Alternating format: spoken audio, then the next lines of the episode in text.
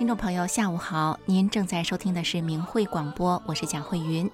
明慧广播带您走入中华文化的精髓，领略修炼的世界。明慧广播的全部内容是取材于法轮大法明慧网，明慧网的网址是汉语拼音的明慧点 o r g。接下来，让我们收听明慧电台制作的纪实系列节目《一百个中国家庭的故事》。今天我们将会听到的这个故事叫做《孩子守住你的善》。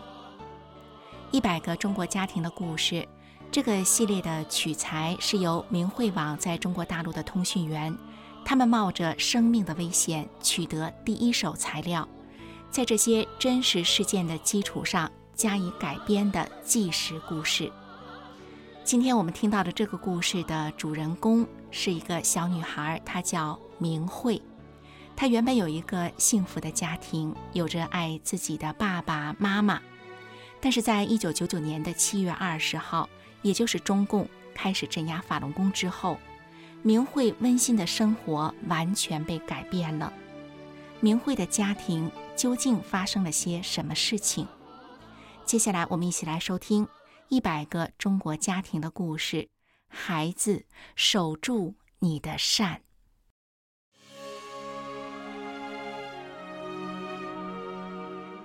有些人物就在你我身边，但他们的故事却被层层掩盖。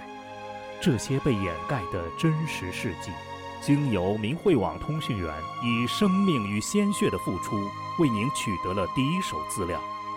这些令人震撼的真相故事，将在明慧广播制作的纪实系列节目里为您娓娓道来。敬请收听。一百个中国家庭的故事。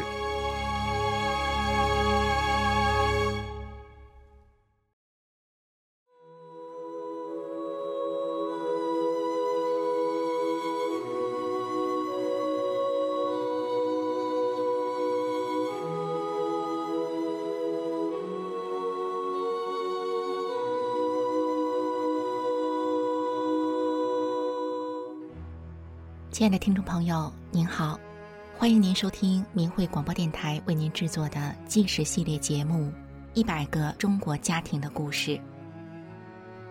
有这样一群平凡的人，他们就生活在你我之中，遍布在社会的各个阶层与行业。面对生活，他们真诚；面对名利，他们淡泊。但是这群人又如此的不平凡。因为他们所经历的曲折和磨难，远远超过一般人的想象。在一百个中国家庭的故事系列节目中，我们将为您讲述他们的人生经历，一起从他们的所言、所行和所遭遇的一切中，去体会他们不平凡的人生。今天我们讲述的是：孩子，守住你的善。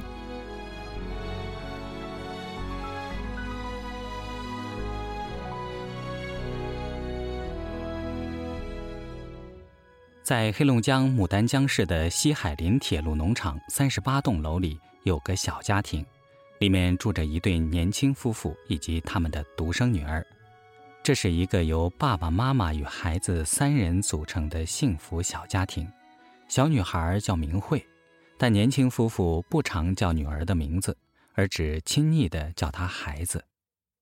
在这家的屋里，有个用布帘隔出的小空间，里面有一张小书桌。一张小椅子，还有一盏小台灯，这是给孩子小明慧读书画画的地方。在图书馆工作的爸爸每周都会抱回一摞书，小明慧经常就坐那儿不动地儿的，专心的读着各种儿童读物。小明慧姓于，爸爸叫于宗海，他在图书馆做美工设计，是个颇有艺术气质的画家。尤其是写的一手好书法。曾经有一位书法家在看过于宗海给单位写的对联后，惊讶地对人说道：“没想到在牡丹江居然有这样的高人啊！”后来，这名书法家在这对联前流连忘返。于宗海这人既有才又幽默，只要见到女儿，他就来情调了。孩子，于宗海真爱的叫着小明慧，然后他一会儿讲故事，一会儿教画画，吃饭了拿个筷子也学音乐家当指挥。父女间自小亲密，舐犊情深。小明慧的妈妈王梅红有双非常漂亮的眼睛。她是牡丹江地质勘察所的高级工程师。小明会记得，每当妈妈看她时，眼睛里就会泛起一种特殊的光泽。每天早晨，明慧都随着妈妈出门上幼儿园。妈妈的自行车前面有个小座椅，那就是明慧的宝座。早上他坐上宝座出门，晚上他又坐上宝座随妈妈回家。北方的冬天很冷，出门前，妈妈总给小明慧里三层外三层的穿好衣服，然后妈妈又用她那双纤细的手给明慧戴好帽子，然后再给明慧围上围巾，最后还要给小明慧戴好小手套。妈妈每天都这般一样不落的细心的照顾着小明慧。那时。晚上睡前，在小明慧耳边回旋着的是莫扎特的小夜曲，而当清晨醒来时，他听到的则是悦耳的法轮大法的练功音乐。明慧的爸妈都是单位的工作模范，上学了的明慧在学校里也是模范，聪明好学的他学习好，老师表扬，同学喜欢。小学是班长，上了初中一年级仍然是班长，而且是几乎全票当选的班长。那时，明慧从学校放学回家后，爸爸经常问他的是：“你今天做到真善忍了吗？”于是，明慧就开始跟爸妈说着今天学校里的事情。小明慧深爱爸妈，也在爸妈的用心养育中幸福的长大。而明慧从不曾料想过自己未来会如此怀念这段岁月。在明慧约莫三岁时，爸爸因工作繁重、劳累成疾，得了股骨头坏死病。领导曾经领着爸爸到天津看病，看到他的骨头片子像蜂窝煤一样。后来，明慧爸爸身体弱到连一小脸盆的煤都端不动。到各大医院检查医治没有效果，医生建议只能截肢。更后来，在哈尔滨类风湿医院，医生指着他前面一个身躯佝偻、双臂内扣、指爪严重变形的人说：“你半年后就这样，这病治不了。”那时是一九九四年，医生说完没多久的四月底。明慧爸爸于宗海参加了法轮功创始人李洪志先生在长春的讲法学习班。之后，那年秋天的于宗海不仅没有残疾，他还能把一百公斤的大米一口气从一楼扛到五楼了。原来，当时图书馆分大米，一麻袋一百公斤，刚来的大学生要把麻袋上肩都趔趔趄趄的。最终麻袋都掉到了地上，实在是太沉了。全单位只有一个力工能扛得动。于宗海知晓后，他主动下楼跟办公室主任说：“我跟他一起扛大米吧。”主任一听，眼睛睁老大，说：“你扛大米？”最后，于宗海竟然一口气连续扛了三袋。这一下，整个系统。都轰动了。过去，于宗海一到医院，又打针又开药，又针灸又理疗。那个连一小脸盆煤都端不动，眼看要变残的人，竟然扛了一百公斤大米，还从一楼扛到五楼，还连续扛了三袋。就连单位定点医院的大夫，因为挺长时间没见于宗海，见到他的同事还曾问说：“是不是人走了？”而于宗海同事回答的也挺幽默，他回那位大夫说：“没走，跑了。眼见于宗海的变化，他的亲友、同事不少人也因此走入法轮功修炼。当时单位开党员会议时，有一半人身上带着法轮大法的法轮章。修炼后的于宗海夫妇不仅自己按照真善忍要求自己，也教育着明慧要按照真善人做好人。有一回，小明慧放学回家后，跟爸妈说今天赛跑得了第一名。他排队领奖时，有个粉色发卡很漂亮，自己正要去拿时，后面的同学却上前一把就抢了过去。没想到这名同学拿到手一看。发现这发卡是坏的，这同学竟反倒埋怨明慧说：“你知道是坏的，不告诉我。”在场的其他同学都替明慧抱不平，但明慧自己只是笑了笑，啥都没说。在明慧上初一时，有个同学的父母离婚了，他妈妈没钱给他交学费，让他辍学。这个同学很伤心。于是明慧把自己攒的零花钱都拿出来帮他交了学费。明慧妈妈听了这事格外欣慰，因为这是特像明慧妈妈自己会做的事。明慧的姥爷曾给了明慧妈妈两个集邮册，里面有许多珍贵的邮票，价值超过五十万元。可是明慧爸爸拿到单位请人估价时，这集邮册。却不翼而飞了。知情者只有一人，而当时那人的妻子正患病需要治疗。明慧爸爸考虑再三后，他试探着对明慧妈妈说：“能不能不报案？如果报案的话，恐怕这人得判十年以上，他们这个家就毁了。”明慧妈妈听了之后，只平淡地说了一个字：“行。”从此之后，对此事再未提起过。要知道，当时在小城里，几万元就可以买一套楼房了。明慧就是在这样的家庭成长的。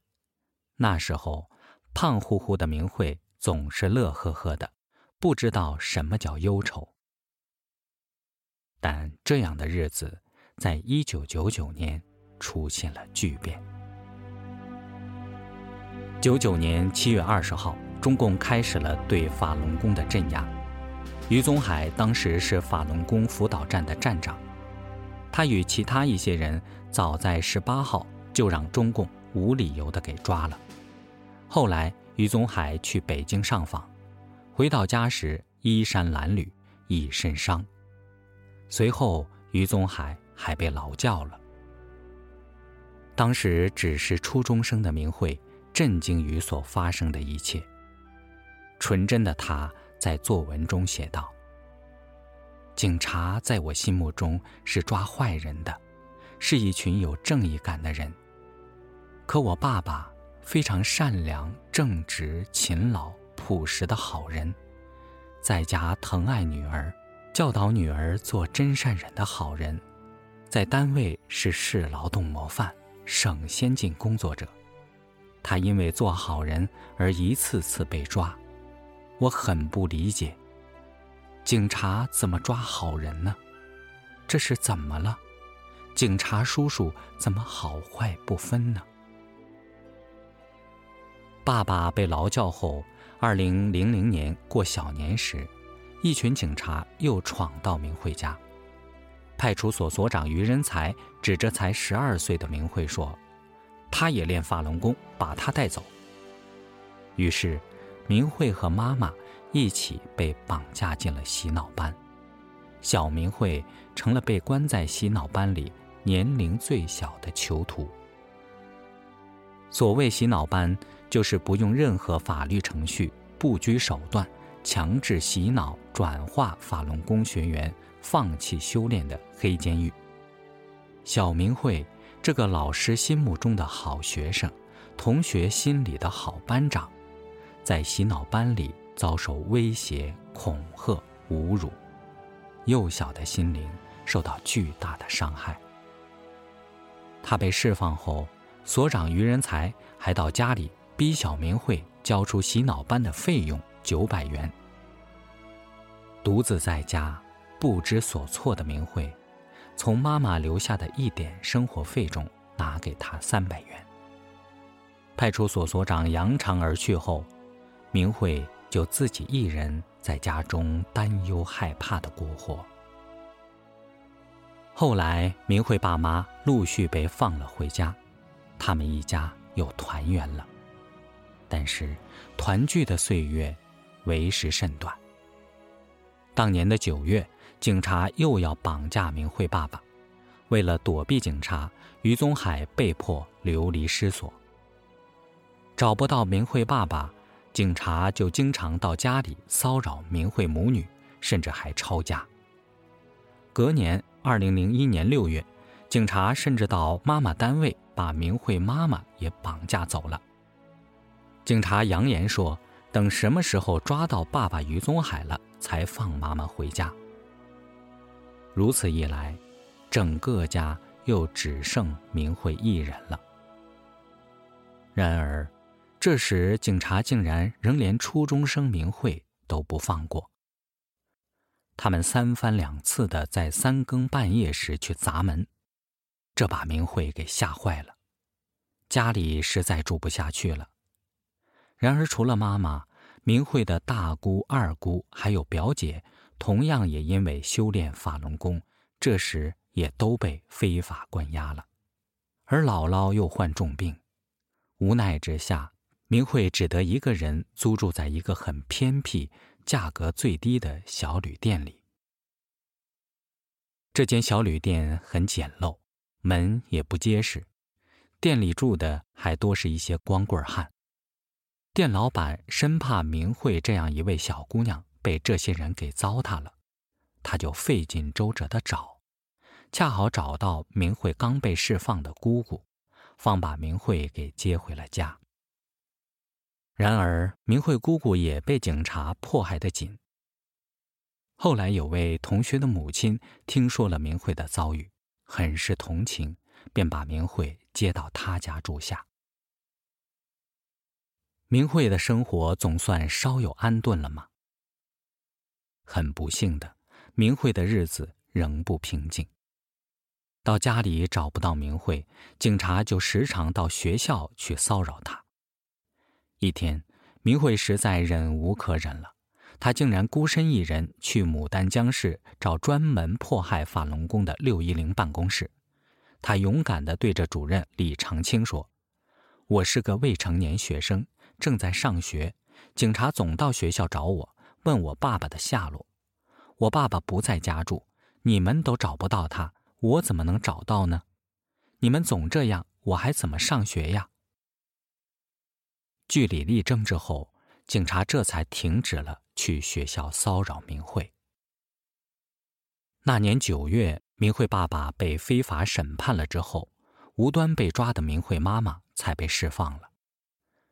从六月妈妈被绑架到九月妈妈被释放，短短数月，明慧过了一般孩子难以想象的日子。学校老师找到刚被释放的明慧妈妈，焦急地说。明慧的学习成绩下降太大了，以前成绩都在全学年前十名，现在排到了七十多名，得想想办法呀。妈妈王梅红才得以知道明慧这段时间的遭遇，于是他们搬了家，并让明慧转了学校，还帮明慧改了名字，才暂时避开六一零和警察的骚扰。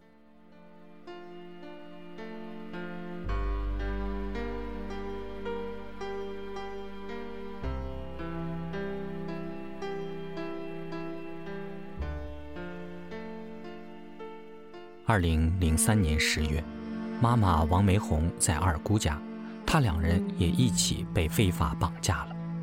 自此，明慧就成了不是孤儿的孤儿。现在，明慧回想起来，他们一家人最后一次的团聚是在二零零一年上半年。当时，爸爸被非法通缉，长期流离在外，已经好久没有回家了。有一天，明慧被妈妈领到江边，就在牡丹江畔，明慧骤然见到了一个熟悉的身影。她高兴地扑了过去，她拉住爸爸的手，把脸紧紧贴在爸爸身上。而这一天，也成了明慧多少年来不断追忆的幸福记忆。记忆里有爸爸，有妈妈，也有牡丹江。那年，他十三岁。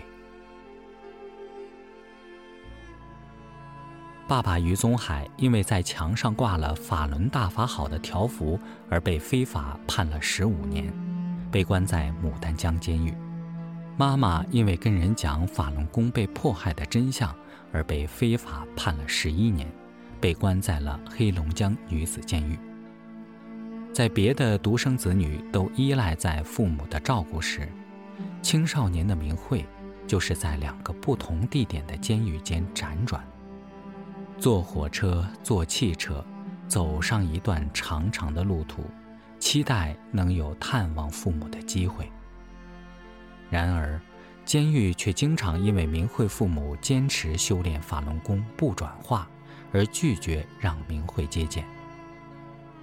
无奈之余，明慧就挨个挨个的去敲不同办公室的房门，告诉他们自己如何千辛万苦、长途跋涉，费了近二十小时才能来到这里。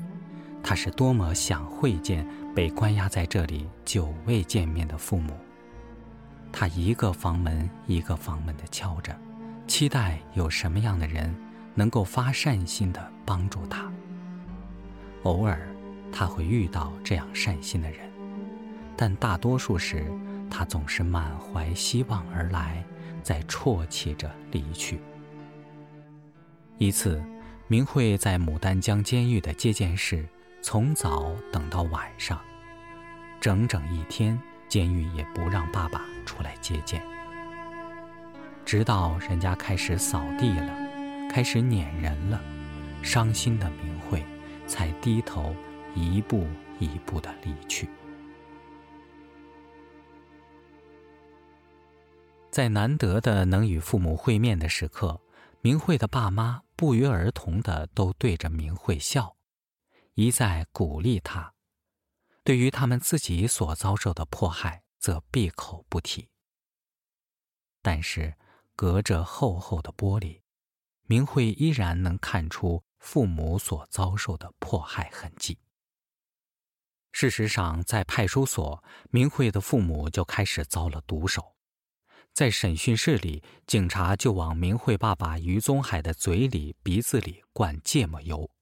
还让专业的打手连续猛击于宗海的头，打得他腮肉撕裂，血流如注。他们甚至把一公升装满水的大雪碧瓶包上了毛巾，然后抡圆了往于宗海的头顶砸。这样砸会没外伤，但人不只会被砸晕，脖子还会被击入胸腔。警察再把人的脖子拔出来。转脖子。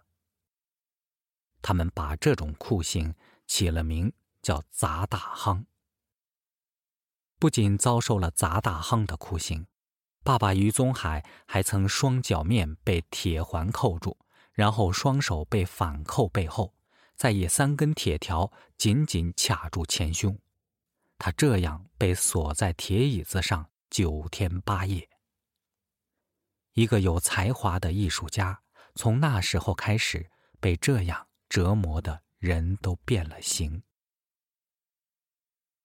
而妈妈王梅红，她被绑架时也遭到多名男警围殴，把她从七楼拖拽到一楼，硬生生将她拖上车，再拽着他的头发从车里拖到二楼。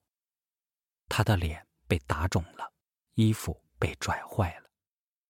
国保大队的人轮流逼供。不让睡觉。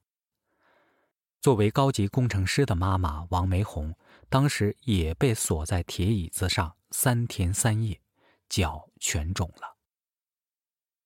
爸爸于宗海在牡丹江监狱遭受到一级严管，因为不放弃信仰，他多次被电击、被棒打，在零下十几度，监狱让人按住水管直刺于宗海的鼻孔，让他差点窒息而死。于宗海被这样折磨了超过十小时。在这个被称为“死亡集中营”的牡丹江监狱，警察们每天强制服刑犯人劳动十一个小时以上，无节假日和休息日。有一天，于宗海在车间碰伤了左眼，但监狱推脱，等家人送钱而延误了治疗，造成于宗海永久性的泪腺断裂。对此，监狱内部非但没有纠责。还以此来整治于宗海，在飞尘弥漫的车间，监狱派人看着于宗海，不许他闭眼睛。飞尘落入无泪的眼球，犹如插入一把干草，极度的干涩刺痛，让于宗海双手紧紧抱头，整夜整夜的跪伏在床上。在历经监狱多年多次的迫害之后。明慧爸爸于宗海的胸骨凸起，他的腿已经跛了，满口牙齿被打掉、打折、碎裂，几乎没有几颗残存。而妈妈王梅红在黑龙江女子监狱干着车间最累的活，身边两台最高温度一百八十度的机器同时运转，每天高温作业十四小时。温婉贤淑、方当四十出头的王梅红，她的黑发很快变白了。听众朋友，中共对法轮功的迫害，不仅直接伤害了法轮功学员，对他们周遭的亲友也造成莫大的伤害。明慧的爷爷于宗海的父亲，一个身强力壮的老人。就因为眼睁睁看着自己的儿子、媳妇与两个女儿接连遭受迫害，他在日复一日的惊吓、担忧与悲伤中离世。那么明慧呢？从一个幸福的家庭到如今，小小年纪的他又该如何承受与面对？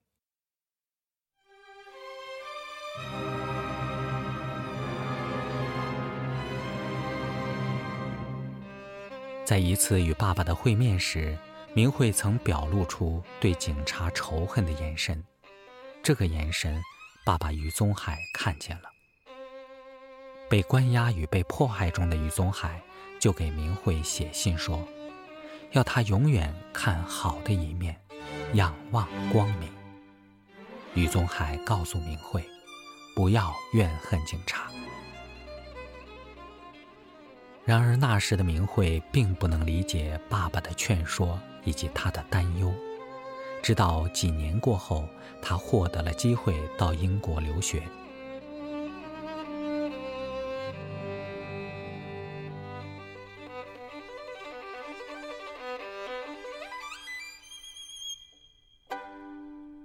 二零一零年。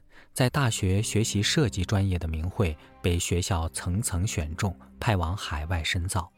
他来到英国剑桥艺术学院时装设计系学习。父母依然被关押在监狱里。来到英国的夜里，明慧经常会难过的忍不住哭出声来。孤身在异乡，爸爸的信是明慧唯一的安慰。他把爸爸的信全都带在身边。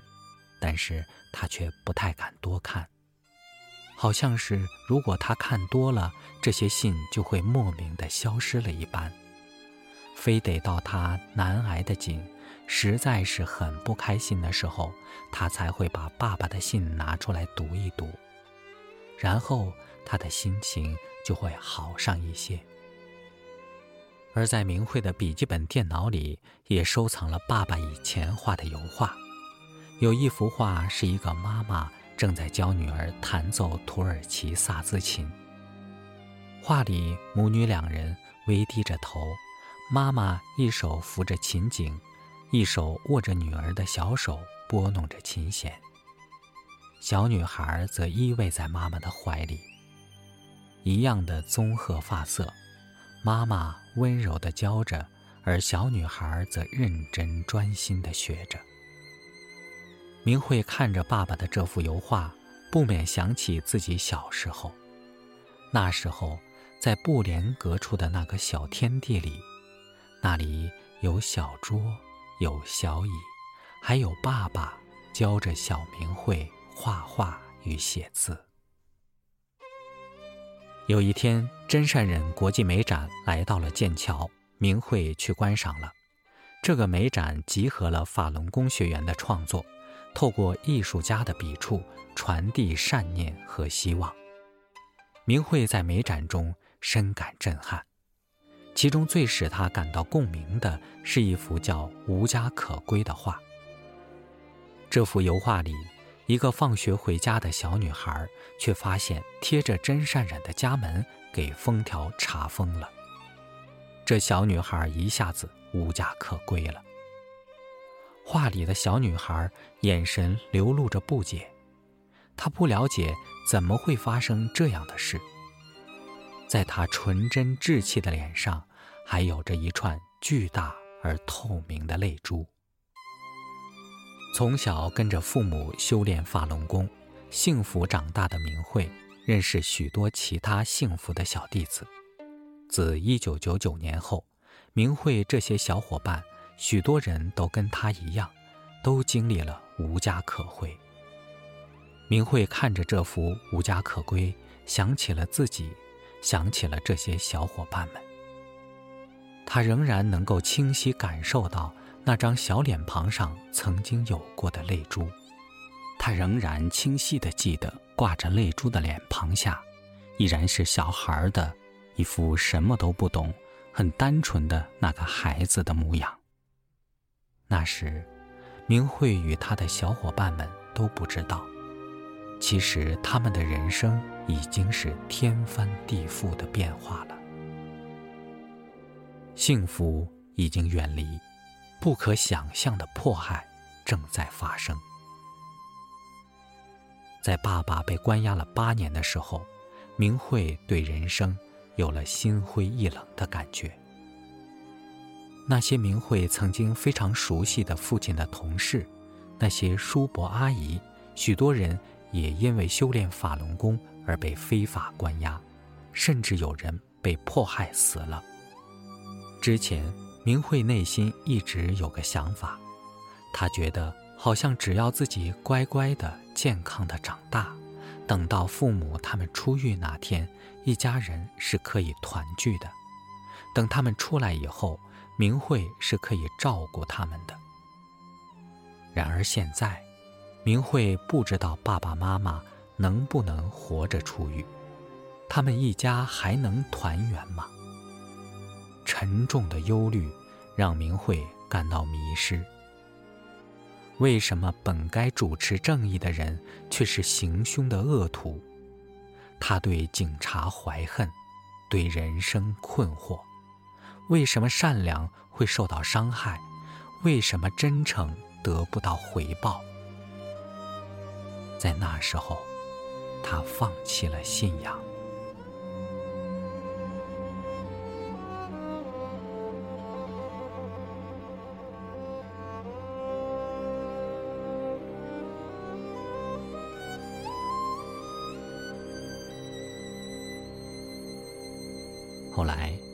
明慧观赏了享誉国际的神韵艺术团演出。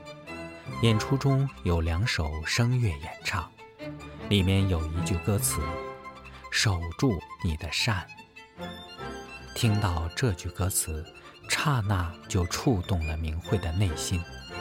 原来，这就是他已经失去的。他想起爸爸告诉自己说的。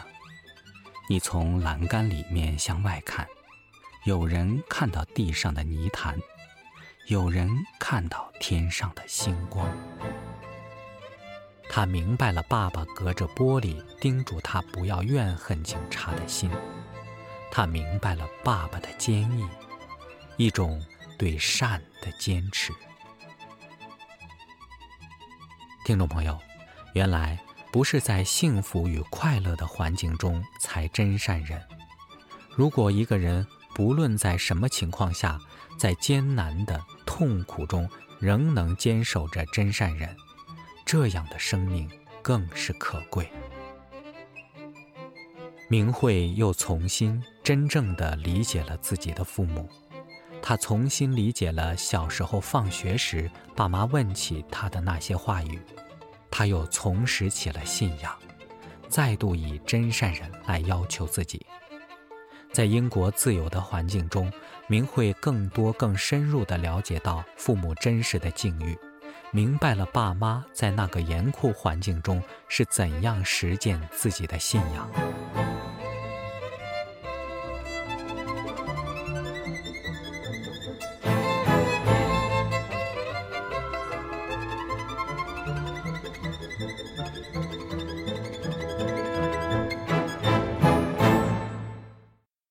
明慧的父亲于宗海被关押在海林看守所时，看守所里有一种活动叫传电，就是大家一起排坐，后边的人狠打前面人腰眼一拳，前面的人再打更前面的人，这样一直传递下去。无故挨打会使人越打越恶，越打越狠。每次打到于宗海这儿后，于宗海从不动手打他前面的人。这个传电活动因此就断电了，断电了就再从头来过。但无论于宗海挨了多少拳，他都不动手打他前面的人。最后，监视不得不停止了这种传电的恶作剧了。于宗海在劳教所时，劳教所为了让人少吃，架在火上的粥是滚烫的，有一碗咸菜就直接摔在桌上。让抢得着的人吃，抢不着的人没得吃。在生存和安全都无法保证的情况下，为了一块发酸的发糕，人可能会趴在地上像条狗一样。而劳教所里的于宗海总是排在最后一个，他不跟任何人抢，所以常常既喝不了粥，也吃不着菜。当被关在监狱里时，对犯人来说，能舔上一口白糖都是一种奢侈。每次于宗海用他被监狱克扣剩下的极少的钱买东西时，除了买给他自己，对于没人照顾的犯人也是相同的一份。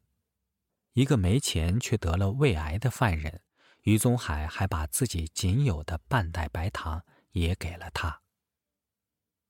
在中共的看守所、劳教所与监狱里，只有法轮功学员会把仅有的好一点的食物分给无人照顾的人，因此也有不少良知尚存的犯人、警察被唤醒心中的善良，暗中保护、帮助法轮功学员。监狱几次要开批斗会批斗于宗海，都因为无人发言而不了了之。因为于宗海坚持信仰、修炼真善人，他成了监狱的难题。有一次，监狱派了一个叫杨庆华的犯人来解决于宗海。杨庆华是怎样的人？他是肇东市的黑道大哥，是集训监区里的犯人总管，平时囚服外披着黑大衣。面容冷峻，他后边跟着好几个人，有捧茶壶的，有抱猫的，有搭着衣服的。他人到哪都带来一股说不出的压力，只要他一进屋，屋里的人就不敢大喘气。而这时的杨庆华正要从死刑缓两年执行变成无期徒刑的档口，急需立功的他被监狱选中了。杨庆华先给于宗海传信约见，然后一见面，他就对于宗海直白的、挑明的说了：“法伦，领导今天把任务交给我了，交给我，我就得完成任务。你怎么想，干什么的我不管，耽误我改造不行，挡我的道不行。今天你不写四书，就叫你站着进来，躺着出去。”说这些话时。杨庆华脸肉横起，眼露凶光，然后戴上了一副白手套，准备动手。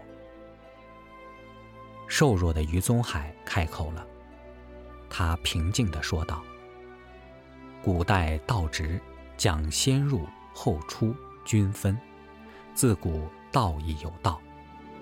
胡耀邦算大领导了，回忆录讲一生最后悔的事，明知彭德怀被冤枉，却举手同意处理他。人做昧良心的事，良心会永远受谴责的。我一身绝症，活不起的人，大法师傅没要我一分钱，治好了。我画画干私活，都用单位的东西。练法轮功以后，我算了算，占多少便宜，买了东西放回到单位。没有人告诉我这么做，我也没告诉任何人。部门买东西，我一个人，人家问发票开多少，我说我练法轮功，实写实报。是师傅教会我。如何做一个好人？我姐叫于贞杰，是检察院会计，转正考试都让抄，我姐不抄。我们是修真的。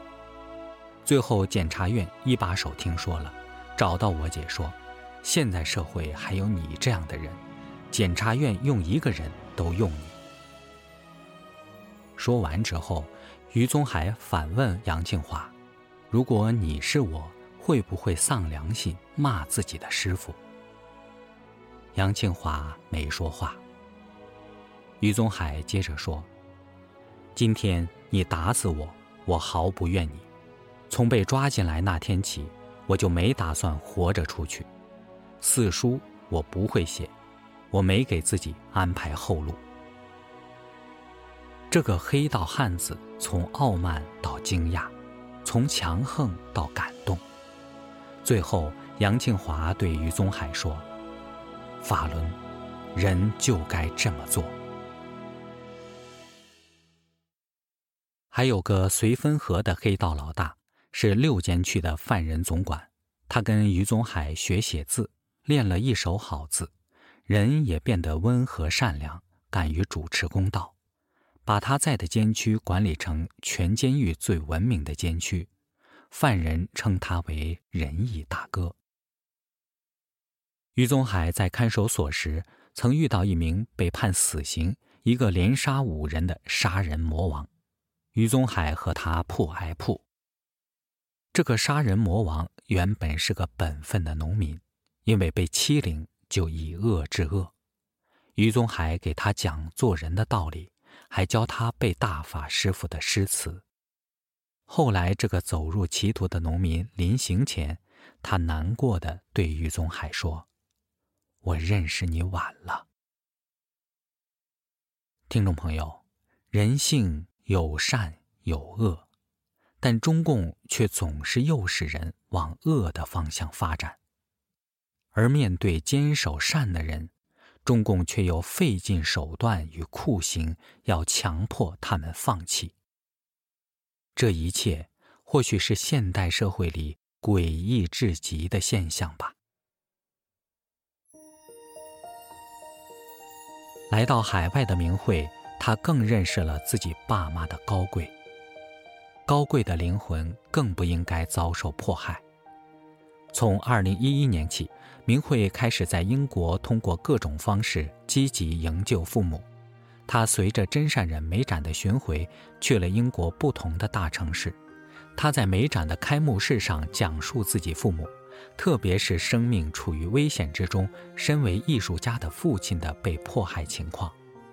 每次发言最后，明慧都这样真诚而笃定地总结说。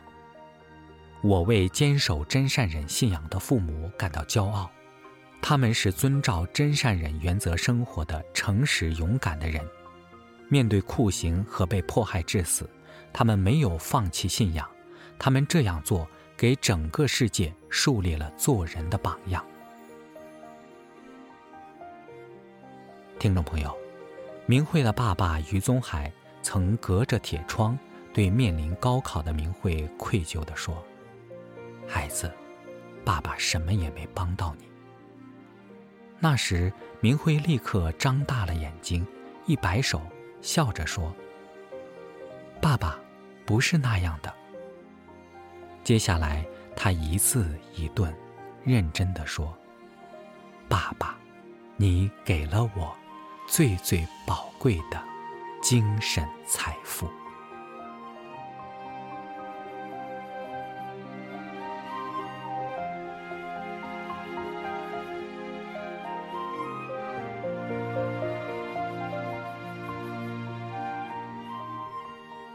于宗海在二零一六年终于活着走出了牡丹江监狱大门，妈妈王梅红则早爸爸两年走出监狱，但他们都仍受到中共持续的骚扰与监视。他们一家三口迄今仍未团聚，甚至王梅红在二零二零年底再遭绑架关押。虽然明慧与爸爸妈妈依旧天涯相隔，但无论是在牡丹江畔，或是泰晤士河岸，他们都在真善忍中紧紧相连。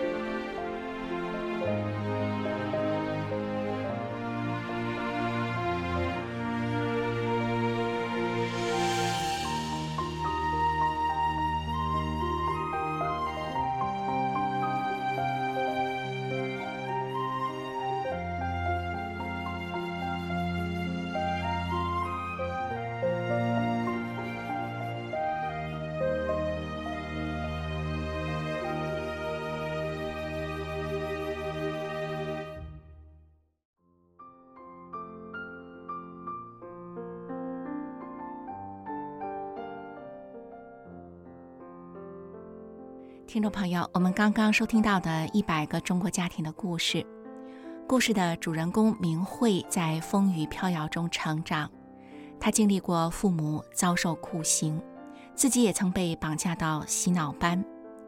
明慧的父亲虽然遭受到令人难以承受的迫害酷刑，但是父亲依旧没有恨，反而当他在看到女儿眼中的仇恨时，他写信给明慧。要他守住心中的善，这是什么样的胸怀，能够在受难中依旧保持善良？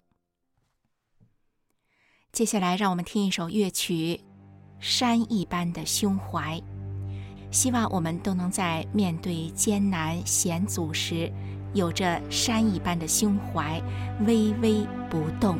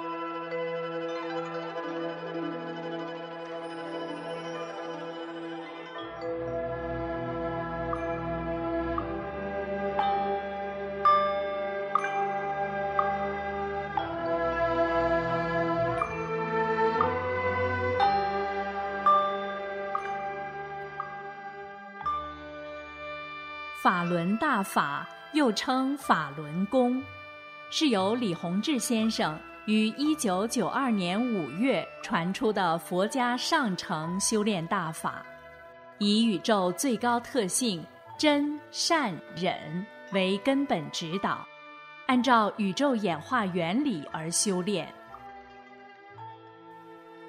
法轮大法直指人心，指出真正修炼就得按照真善忍的标准修炼自己的这颗心，叫修心性。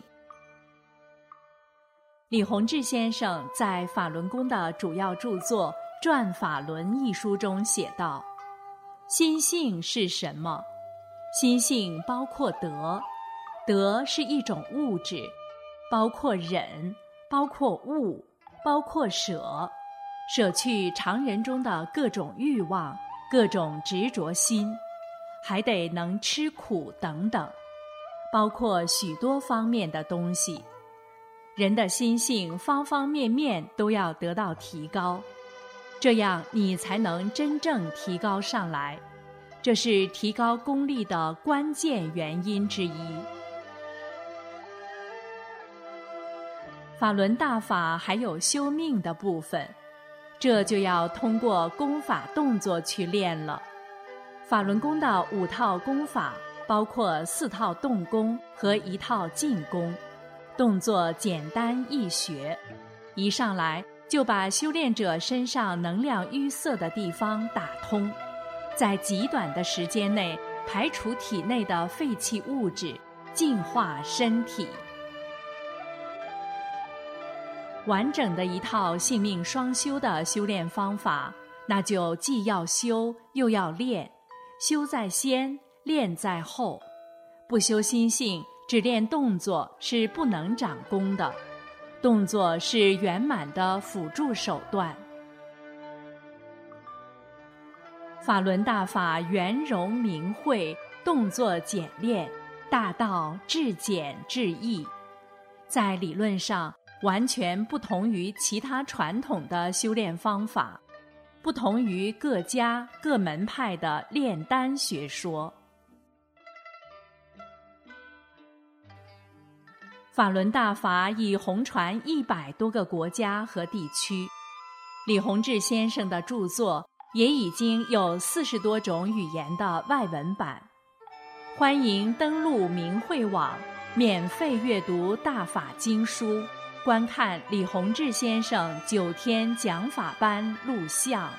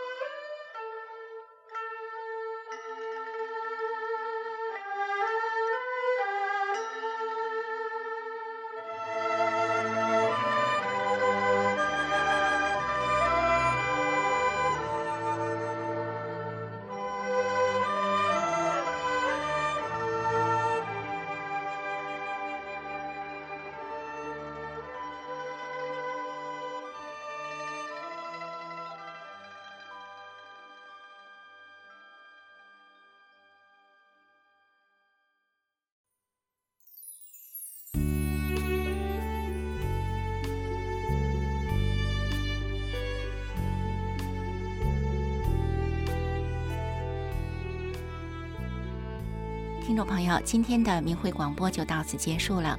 明慧广播的首播时间是每周五的晚上九点到十点。如果您错过了今天的部分节目，您可以在每周六的下午一点到两点同一频道收听我们的重播。感谢您的收听。